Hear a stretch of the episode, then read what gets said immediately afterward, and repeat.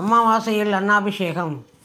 முக்கியமாக கவனிக்கச் சொல்லப்படும் தோஷங்களில் ஒன்று பித்திரு தோஷமாகும். பித்திரு தோஷம் பரிகாரம் அறியும் முன் அந்த தோஷம் பற்றி முதலில் தெரிந்து கொள்ளுவோம். முன்னோர்களுக்கு செய்த பாவம்தான் இப்படி நமக்கு வருகிறது என்று பொதுவாக சொல்லப்பட்டாலும் நமக்கு ஏன் வருகிறது என்பதை தெரிந்து கொள்வோம். பொதுவாக பிரேத தோஷத்தின் தொடர்ச்சிதான் பித்திரு தோஷமாக அமையும். பிரேத தோஷம் பற்றி வரும் பகுதிகளில் தெரிந்து கொள்ளலாம். உடன் பிறந்தவர்களுக்கு தீங்கு செய்தாலும் கரு சிதைவு செய்தாலும் குடும்பத்தில் துர்மரணம் தற்கொலை அல்லது கொலை இப்படி எது இருந்தாலும் கூட இந்த பித்திரு தோஷம் வரும். இந்த பித்திரு தோஷம் நம்மை நிம்மதியாக செயல்பட விடாது. சரி இந்த தோஷம் இருந்தால் என்ன பிரச்சனை வரும் என்று தெரிந்து கொள்ளுங்கள். வேலை கிடைக்க வேண்டிய சமயத்தில் கிடைக்காது. தொழில் முன்னேற்றம் அடையாது. எந்த முயற்சியிலும் தடை ஏற்படும். திருமணங்கள் கூடி வராது. தீராத பிரச்சனைகளை உடையவர்கள் பிற மதத்தை நிந்தனை செய்பவர்கள் கடவுளை கேலி பேசுபவர்கள் இப்படி பலரை பித்திரு தோஷம் உள்ளவர்கள் என அடையாளம் காண முடியும். குறிப்பாக சொல்ல வேண்டுமானால் முப்பது வயதிற்கு மேல் திருமணமாகாதவர்களுக்கு இருக்கும் தோஷத்தில் முதல் வரிசையில் இருப்பது இந்த பித்திரு தோஷம்தான் அனுபவிக்க முடியாத பெரும் கொடுமை தருவது இந்த பித்திருதோஷம் வாய்ப்புகள் இருந்தும் பயனடைய முடியாத நிலை ஏற்படும். இந்த பித்திருதோஷம் பற்றிய பார்வைக்கு பல நிலையில் முறை இருந்தாலும் சுலபமாக அறிய ஒரு குறிப்பு உள்ளது. ஒருவர் ஜாதகத்தில் ஆண் திரிகோணம் என்று சொல்லப்படும் ஒன்று அஞ்சு ஒம்பது மற்றும் மூன்று ஏழு பதினொன்று அதாவது லக்னத்தில் இருந்து இந்த இடங்களில் சர்ப்ப கிரகம் என்று சொல்லப்படும் ராகு அல்லது கேது இருந்தால் இந்த தோஷம் உண்டு.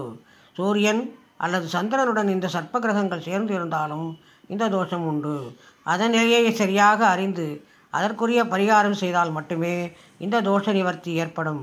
அத்துடன் தோஷ நிவர்த்தி செய்த பிறகு தோஷம் நிவர்த்தியானதா என தெரிந்து கொள்வது மிக மிக அவசியம். பொதுவாக சொல்வது பலரும் அறிந்த தர்ப்பணங்கள் அல்லது திவசம் செய்தல். குறிப்பாக ஆடி தை மற்றும் புரட்டாசி அமாவாசையில் செய்யும் தர்ப்பணங்கள் மற்றும் திவசங்கள். ஆனால் இது நம் இது நம் கடமைதான். தோஷ நிவர்த்தி அல்ல என்பதை நாம் முதலில் தெரிந்து கொள்ள வேண்டும். சிலர் திலகோமம் பற்றி சொல்லுவார்கள் அது எல்லோருக்கும் அவசியமில்லை. இன்றைய நாளில் முறையாக செய்து வைப்பவரும் இல்லை சிரத்தையாக செய்பவரும் இல்லை. யாரையும் குறை சொல்ல முடியாது.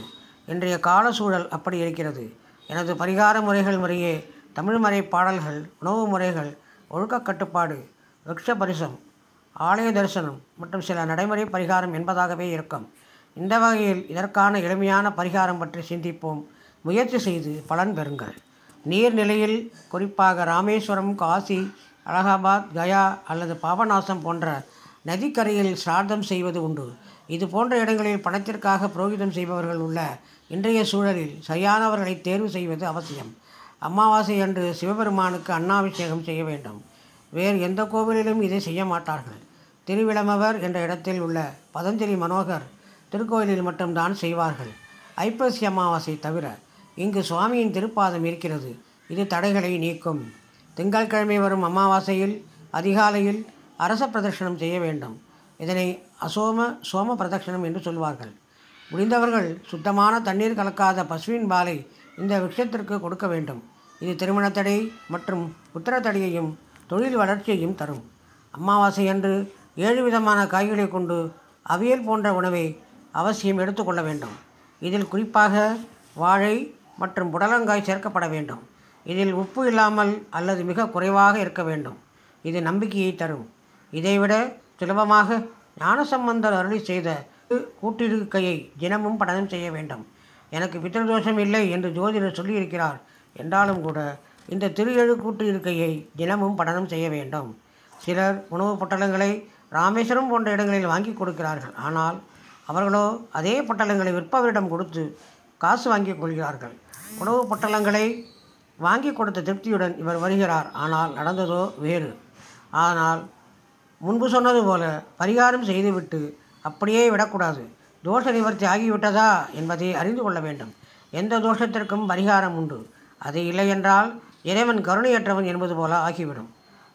எற்றெண்டு இறங்குவ செய்யற்க என்று என்றுதான் வள்ளுவமும் சொல்கிறது அப்படியானால் எந்த தோஷம் நிவர்த்திக்கு பரிகாரம் உண்டு?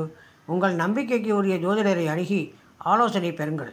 எல்லாராலும் செய்யக்கூடிய இந்த எளிய பரிகாரங்களை செய்து மகிழ்ச்சியும் அமைதியும் பெற வேண்டும் என்று இறைவன் திருமுன் வேண்டுகிறோம்.